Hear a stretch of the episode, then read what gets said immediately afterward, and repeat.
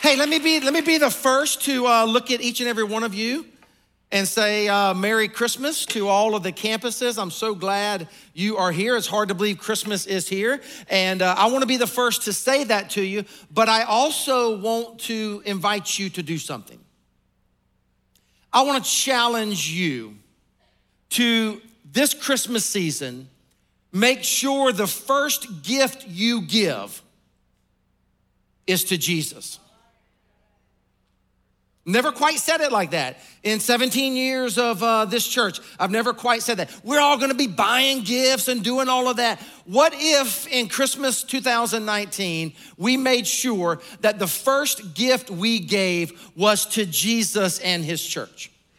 I'm talking about the Christmas love offering. I won't spend much time on this, but let me just let you know that we do this every year. We're really, really excited about the Christmas love offering this year. And because God has given us such sacrificial gifts, what we do every year at the end of the year is we try to bring back to God a Christmas love offering. Here's what's happened in the last year over 600 people have accepted Jesus Christ at New Hope Church. They can just leave that up there for a moment as I say a few things. Look at that scripture, great scripture. 267 people were baptized this past year. Every week, over 500 children are in Hope Town environments. 80 students serve this movement weekly, and 526 people went through the inaugural semester of Rooted. On top of that, we're currently building a Hope Center in Kenya, and on top of that, we're trying to secure a place to build a Hope Center in Durham, North Carolina, which will be regional and be for the benefit of New Hope in all of our campuses. And so, why don't you? Join me in making sure that our very first gift this Christmas season is a financial gift to New Hope Church so that we can continue to lift high the name of Jesus and reach, teach, and release. Amen? Amen. Hey, um, have you noticed how Christmas tends to get more complicated every year? I don't know what it is. I think as you as you get a little older, it tends to get a little more complicated as well. Like, how many of you, come on, show of hands, how many of you have put your Christmas decorations up? Okay, that's pretty good. Guess what? The, the Kellys have not even discussed it. And you're like, that's not like you. I know, like, I'm always the guy. Amy Lynn's the purist. Like, she never wants a decoration up until after Thanksgiving. And I've kind of come to be okay with that. But I'm the guy who likes to start early.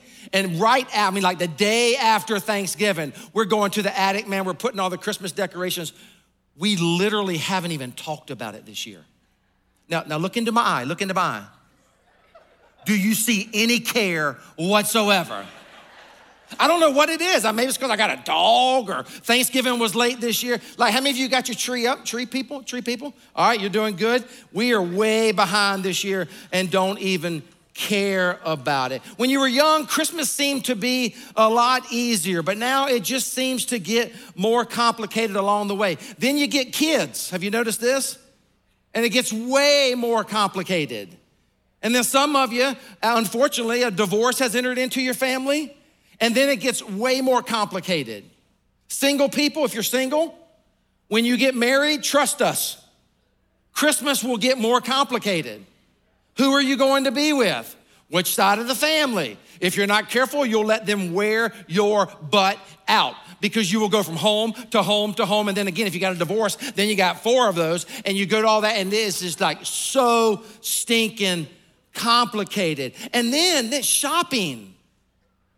Christmas gets real complicated for dudes because we have to shop and we don't like to shop. And then it gets more complicated because our wives lie to us.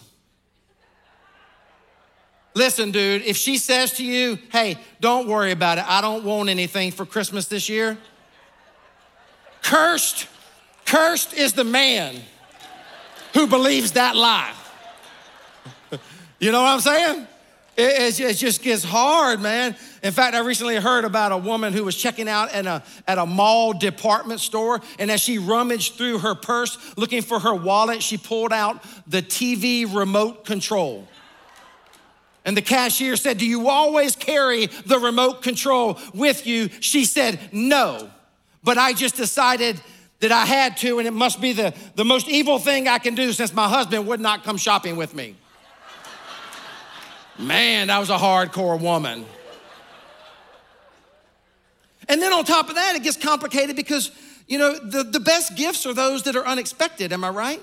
I mean, like when when when he or she tells you what to give them, and then they they like this is what my kids do these days, and I'm not complaining because it's actually a beautiful thing. It's quite easy. When my kids send their Christmas list to us now, they send it electronically, and they include the links on where to go get the gift. Praise God! I mean, that's awesome because, like I said, I hate to shop. There's nothing I despise more than shopping, right? But the whole idea of Christmas just tends to get more and more complicated. And if they don't tell you what they want, it's really, really hard to figure it out. And yet, the greatest Christmas gifts are those that are unexpected. Let's get into the word today as we talk about this idea. We're starting a brand new series today called Foretold. Everybody say Foretold. Don't know if you um, are aware of this or not, but in the Old Testament, there are anywhere between 456 Old Testament prophecies to slightly around 500 or slightly over 500 Old Testament prophecies that were fulfilled impeccably in the birth, life, death, and resurrection of Jesus Christ. Prophecies that were given thousands of years before Jesus were fulfilled in Jesus Christ. And in this series, we decided, you know what? We're gonna actually look at those prophecies and we're gonna actually go to school on, on the way in which God fulfilled those prophecies. So let me go ahead and tell you on the front end, this is gonna be a little more cerebral than normal. You guys okay with that? Put your thinking caps on today, okay? Grab that pen in front of you. Grab those teaching notes that you received on your way in, or write in your journal, or on your phone, or whatever the case may be. Now, interestingly enough, again, last week when I wrapped up the grit series and I got us to look at the cross, at the grittiness of God, I tried my best to teach you about this really big word that you don't hear much in normal conversations, and you really don't even hear it much in religious circles anymore. The word is propitiation. I didn't ask you to say it last week, I don't think, but let me just challenge you a little bit today. You ready? Get, get your tongue working, get your mind working. One, two, three. Propitiation. Good job.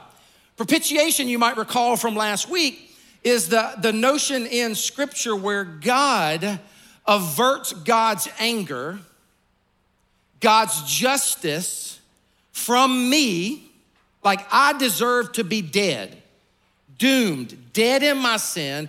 God is holy. God gave me life. I am a sinner, but because of God's great love for us, Propitiation teaches that God has averted the judgment and judgment and justice that should be mine, he has averted it to his son, Jesus Christ. That's why Paul would say things like this in Romans 3 25.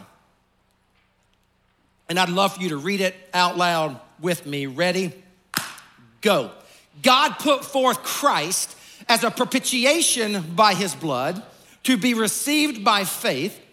This was to show God's righteousness because in his divine forbearance, he passed over our former sins. That's what propitiation is. He's passed over our sins and put the weight on Christ. I said this last week. Propitiation means someone's anger is averted, satisfied, poured out on someone else, resulting in what, church? Grace, mercy, and forgiveness. Now, when the Bible says God put forth Christ as the propitiation, it is saying that Christ was the scapegoat. It was saying that you and I deserved the hit, but Christ took the hit for us. It was truly an example of God's perfectly and unexpectedly giving of a Christmas gift exactly what we needed when we needed it the most. Now, check this out. This is the connection I'm making between last week and this week. The propitiation of Christ, taking the hit for you and taking the hit for me, was unveiled, was prophesied, was declared thousands of years before Jesus Christ came. And there's an interesting nugget of it that we're gonna camp out on today. And you heard it read earlier at all of our campus locations, but in my opinion, it bears repeating. This time I want us to read it out loud, but it is this idea of Jesus being born of a virgin. Isaiah 7 13 through 14, really loud like you did last time. Let's go. Then Isaiah said, Hear now, you house of David. Is it not enough to try the patience of humans? Will you try the patience of my God also? Verse 14, ready, go. Therefore, the Lord Himself will give you a sign. The virgin will conceive and give birth to a son and will call him Emmanuel, which means, of course, God with us. Now, talking about a perfect, unexpected gift that God gave thousands of years ago that was prophesied even more thousands of years before that. Unbelievable. Now, let me see if I can just unpack today this whole notion of a virgin birth. I know some of you um, might not have ever really even thought about this idea of Jesus being born of a virgin. Others of you, let's just keep it real for a moment, others of you have struggled with believing it and you're not even sure you do believe it. But again, put your thinking caps on and let's try to unwrap, if you will, this perfect, unexpected gift of Christmas. To do that, you must first and foremost understand what I want us to call today the fallen human condition. The what, church? The fallen human condition. Like today, humanity has always needed a savior. Humanity needed hope because God gave us free choice. If you've ever looked out at the world and go, why is it so jacked up? Why, when I watch the news or I go online, do I get depressed? Why do we continue to have so many school shootings? Why do nations continue to war? Why do I have all this junk up in my life? It's because God, when God created us, God gave us this thing called free choice. And ever since we received free choice, we have jacked this whole deal up. It's called the fallen condition. And you don't have to look far to find it. You ready for this? If you're looking for it, you ready for this? Look in the mirror. It's all up in all of us. And you're like, well, you don't know me, Pastor. I'm a pretty good person. Oh, I'm sure you are. but compared to God's holiness, you are a sinner. You're like, I didn't come to church to hear that I'm a sinner. Sorry. Picture a totem pole of righteousness, okay? Totem pole of righteousness. Who's your, who's your moral hero? Mother Teresa, where would you put her? Kind of near the top? She was pretty awesome. Billy Graham, where would you put him? Martin Luther King Jr., where would you put him? Muhammad, Buddha, I mean, I could go Nelson Mandela, where would you put him? Benji, where would you put him? Way down here. right? Where, wherever you put your moral hero on the totem pole of righteousness, there is still a gap. There's still a gap between you or that person and the holiness of God. That's the whole notion of a fallen condition. If you want scripture instead of my words, which you always should, let's read this out loud. Romans 3 23, 24, out loud, really strong at all the campuses. Ready, go. All have sinned and fall short of the glory of God, and all are justified freely by his grace through the redemption that came by Christ Jesus. Who has sinned and fallen short of the glory of God? All. Everyone. We are by nature sinful. And the wages of sin, this is what you gotta understand. It doesn't matter how good you are, even for the best people, the wages of sin is death. We're all like that goofy commercial that first aired in the 80s, but it tends to cycle back around the Lifeline commercial. The goofy commercial where an elderly person has fallen off of their rocker, if you will, and they're on the ground. And they say, I have fallen and I can't get. Oh, you guys, yeah, you, you know it well. Every time you see that from here on out, or you think about it, that's the story of human nature. That's the story of the human condition. We have all fallen, and by ourselves, we cannot, cannot get up. Look at Romans 6 23. We just read Romans 3 23. Look at Romans 6 23. Easy to remember those, by the way. Remember Romans 3 23? Romans 6 23. Unbelievable the way they go together. Ready? Go. For the wages of sin is, but the gift of God is eternal life in Christ Jesus our Lord. The wages of sin is what? But. Circle and underline that but. That's a big but. I like big butts and I cannot lie. That does not come from a godly place.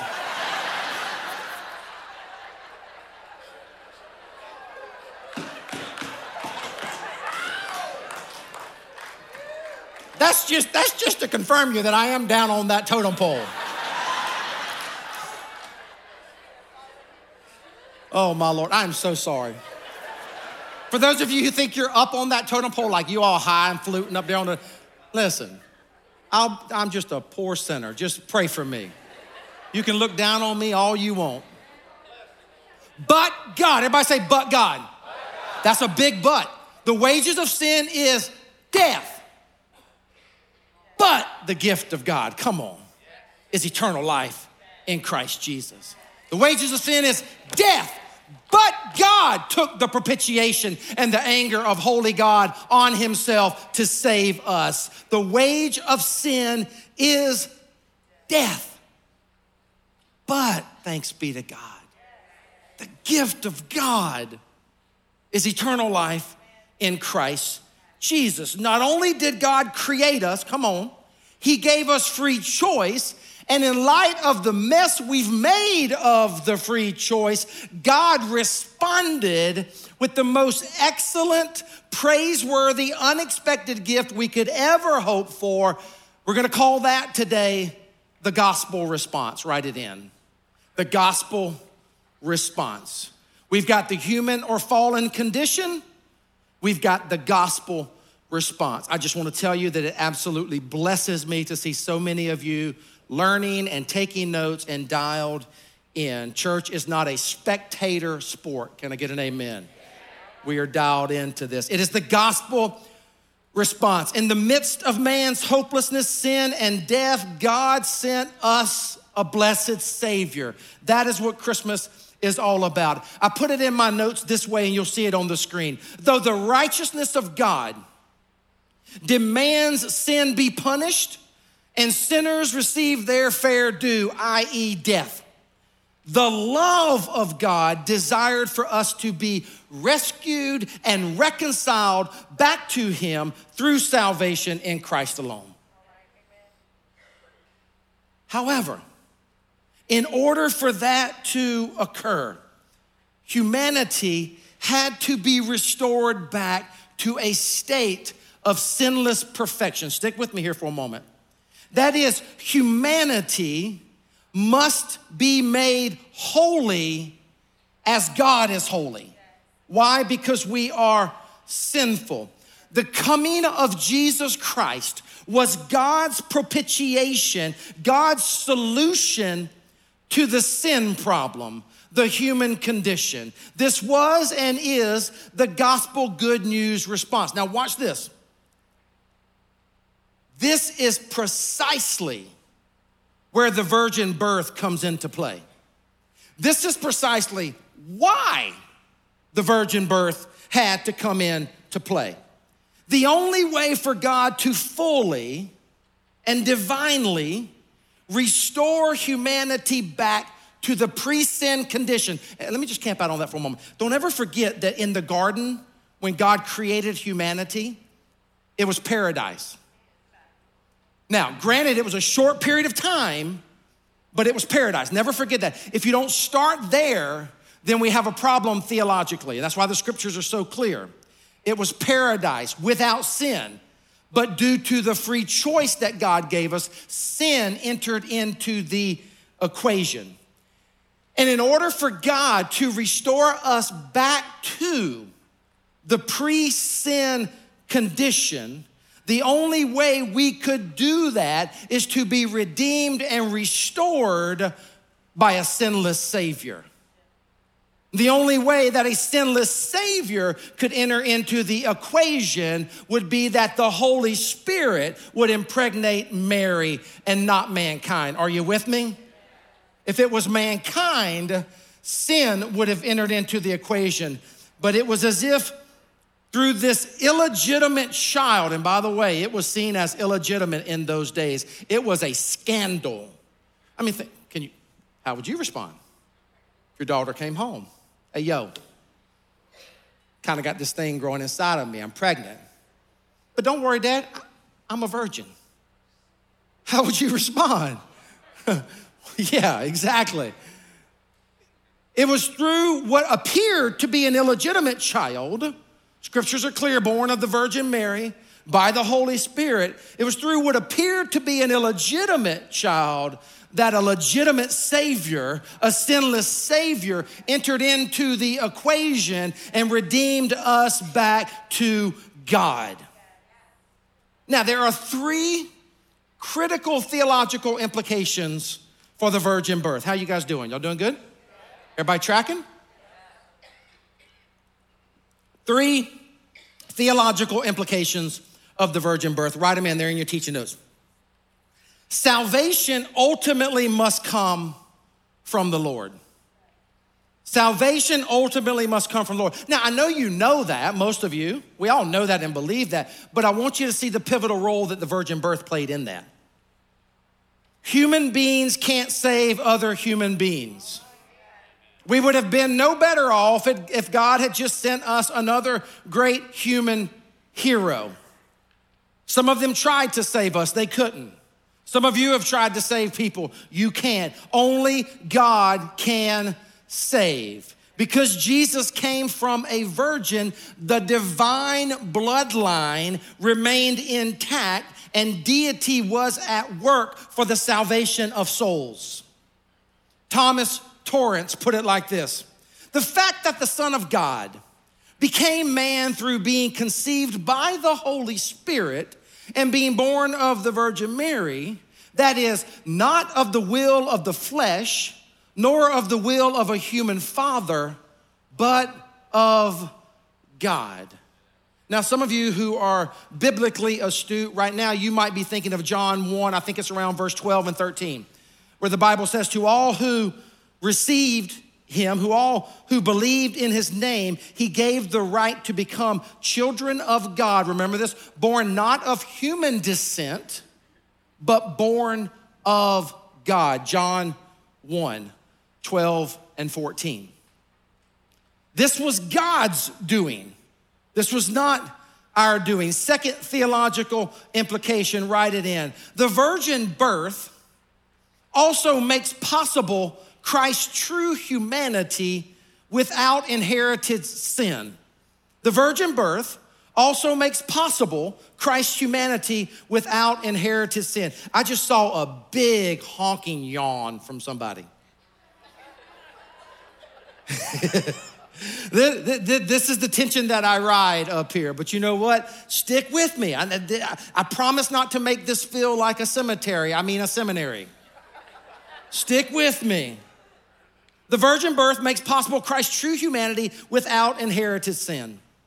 The fact that he was born of Mary, even a Virgin Mary, shows us of his humanity. One of the doctrines of the Christian faith, and this is this is going to be some mental gymnastics. This is challenging, I admit this, but it is this idea that one of the main doctrines of the Christian faith, one of the key tenets of the Christian faith is that Jesus was fully divine and fully human. The virgin birth speaks to the divinity of Jesus. Mary speaks to the humanity of Jesus. For the ex Catholics among us, might ruffle your feathers right here, but I love you. Mary was nothing but a human being. Nothing, and, and you, you can pray to her if you want, I guess, but I wouldn't recommend it. Mary, Mary was a human, a special, special woman. God chose her, right? But let me tell you what, Mary needed Jesus just like you do. And Mary will not get you into heaven, only Jesus will get you into heaven. Be very careful with Mariology. It is a false doctrine. It's nowhere in Scripture. It's like purgatory, nowhere in Scripture. Hey, Catholics, I love you. We're good. We're good. But I will teach this word. Amen. Amen. But but the point is, and it's hard to hard to hold intention. It's kind of like the Trinity. Like how do you how do you fully explain the Trinity? It's difficult. Father, Son, Holy Spirit, three in one, one in three. Think about water, if you will. It can be steam, it can be liquid, right? It can be solid ice, Trinity. It's also challenging to hold this thing together with Jesus being fully human and fully divine. And if I were to venture to guess, I would imagine most of us um, have an easier time accepting Jesus as divinity than we do accepting that Jesus was also fully human. I think it's just because we've been in church all our life and we worship Jesus and we should. And it's easy. Jesus is God. Amen? Maybe I need to just camp out on that for a moment. If you ever wonder, like, I kind of get confused. Is Jesus? No, Jesus is God. God is Jesus, right? There's Father, Son, Holy Spirit. The Father sent Jesus through the Virgin Mary. But this, this whole idea is that, that most of us would, would probably have an easier time uh, grappling with Jesus being fully divine Many of us struggle with the idea of Jesus being fully human. But let me just tell you in the same way I just spoke about Mary was human, Jesus Jesus was fully human while at the same time being fully divine. What that means is Jesus, come on, he threw up, I am certain, all over Mary and Joseph.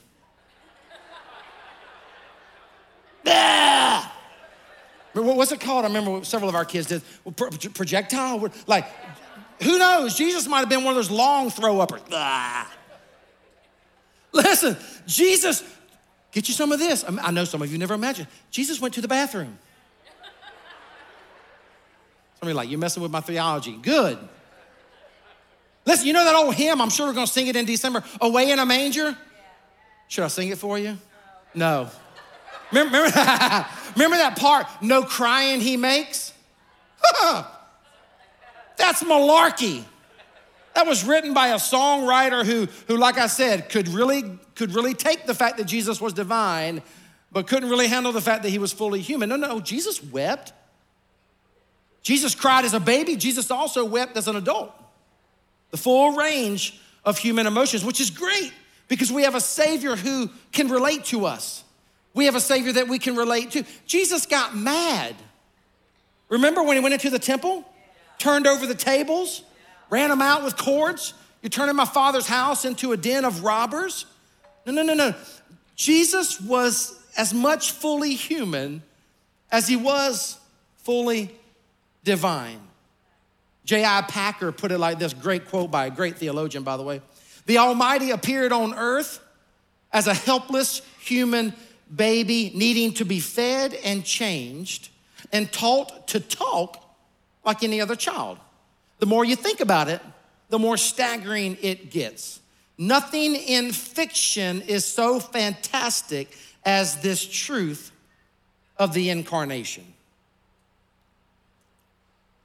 We marvel at the birth of Jesus this Christmas season. It is breathtakingly beautiful. It is an unbelievably unexpected, perfect gift from God, by God for us to be united back to God. But don't ever make the mistake of forgetting the fact that while, yes, he was fully divine, he was fully human. Number three, third and final theological implication of the virgin birth. The virgin birth made possible, this is key, the uniting of full deity and full humanity in one person. The virgin birth made that possible. It made possible the uniting, bringing together full deity and full humanity in one person. Jesus, born of the Virgin Mary, but born of Mary nonetheless, and of the Holy Spirit of God. And because Jesus was both human and divine, check this out, he unites all of deity with all of humanity. So awesome when you just stop and think about it. I've had the, the privilege of standing in the Sistine Chapel a few times. I don't know if you've ever been there. But uh, Michelangelo uh, worked on the Sistine Chapel between 1508 and 1512 in one of his most renowned artworks of the high Renaissance period, Michelangelo painted what has been called either God touching man, or maybe you've heard it God touching Adam, or God and man touch.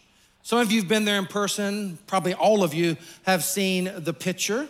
Here, here is, here's the picture of the arms and the hand showing where God touches humanity. Now, I wanted to show you the larger picture, um, but in the Renaissance period, those dudes liked to paint everybody naked. And I just didn't think it was appropriate in church. And so I told my productions team that, and they said, Oh, Pastor, we got you. We got you. And so they did this this morning.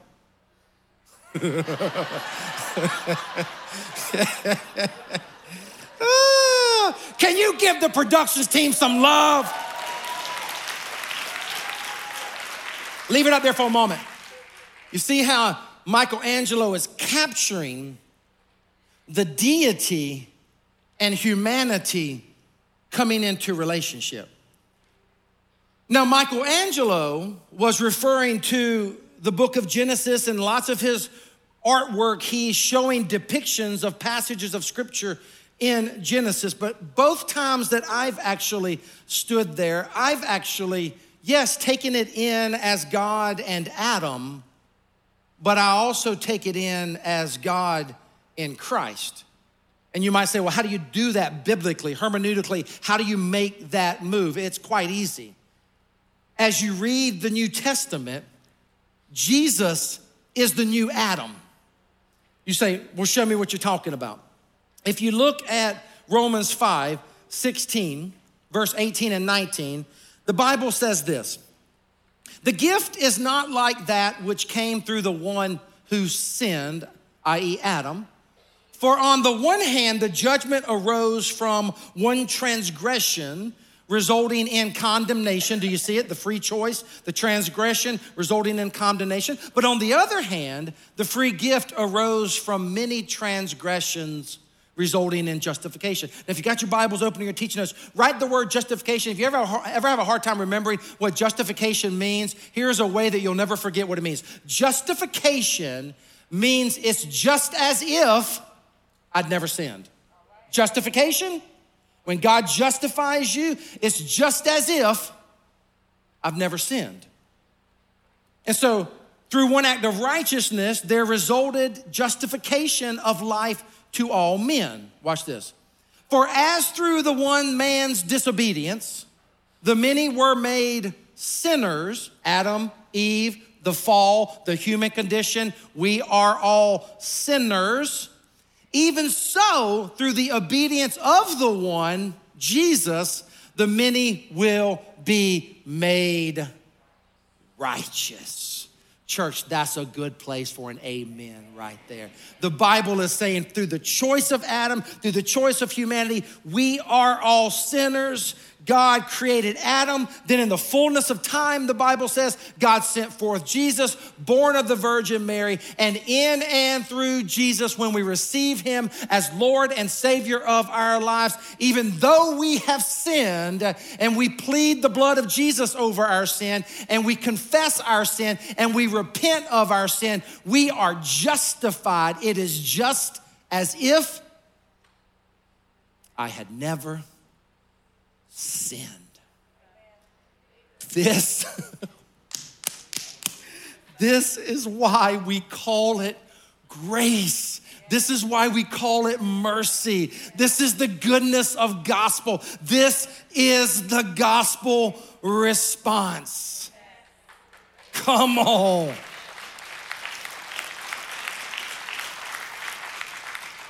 So God throws open the door of this world and he enters in as a baby. This is what Christmas is all about. Since you're in the thinking mode today, just ponder this for a moment and ponder it throughout December. God drew near as the most vulnerable unimaginable, unexpected gift we could ever ask for. To which some of you might ask, why? Why did he do so? Because he wants unimaginable intimacy with you. He loves you that much. And Christmas rolls around every single year to remind us individually that you are so loved by God. What religion has ever had a God that wanted this kind of tender intimacy with us? That He came with such vulnerability. What God ever came so tender? Listen, listen, that we could touch Him. So fragile that we could break him. And we did. So vulnerable that his bare, beating heart could be broken. One who literally loves you to death.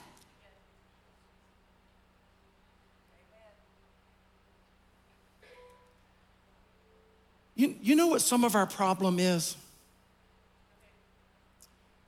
Your problem is not that you don't love God enough. You've been told that too much. Your mama, your grandma, your daddy, your, your preacher in the past, you've been told your whole life you don't love God enough. That's not your problem. Your problem is you don't understand how much God loves you.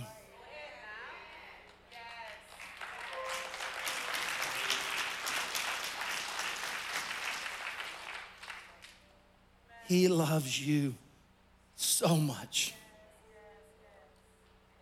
that He drew near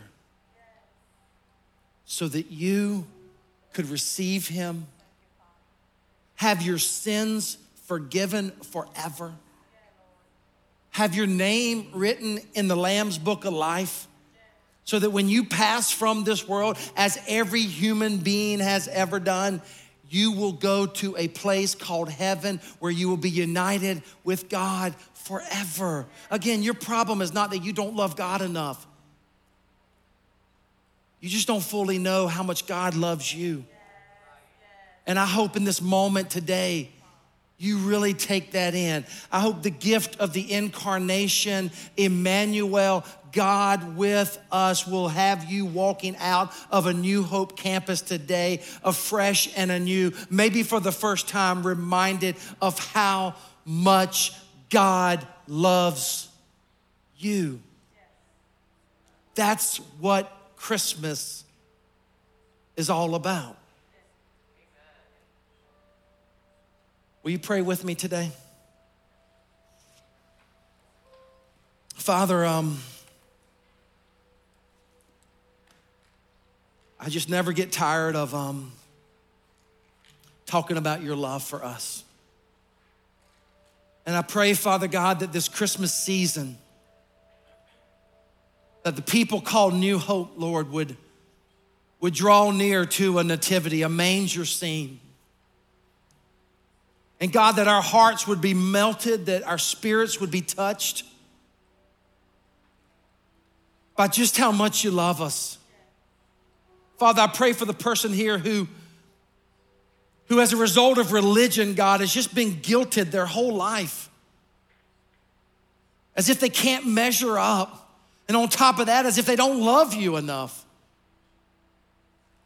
And yet the Bible tells us, oh God, that it is your kindness that leads to repentance. May we, may we see this season, oh God, that our problem is not that we don't love you enough. Our problem is that maybe we haven't fully received, fully taken in how much you love us. If you're here today and that has moved you, if you're here today and the virgin birth and the gift of Christmas has just moved you, and as John 1 12 and 13 says, to all who believed, to all who received him, he gave the right to become children of God, children born not of human decision, but children born of God. If you're here today and you desire to receive the Christmas gift of Jesus, I'm going to ask you right now, just without any further ado, just raise your hand. Just lift it up where you are. I want to pray for you. Lift your hand up. I see you four folks over here. I see you folks in the back.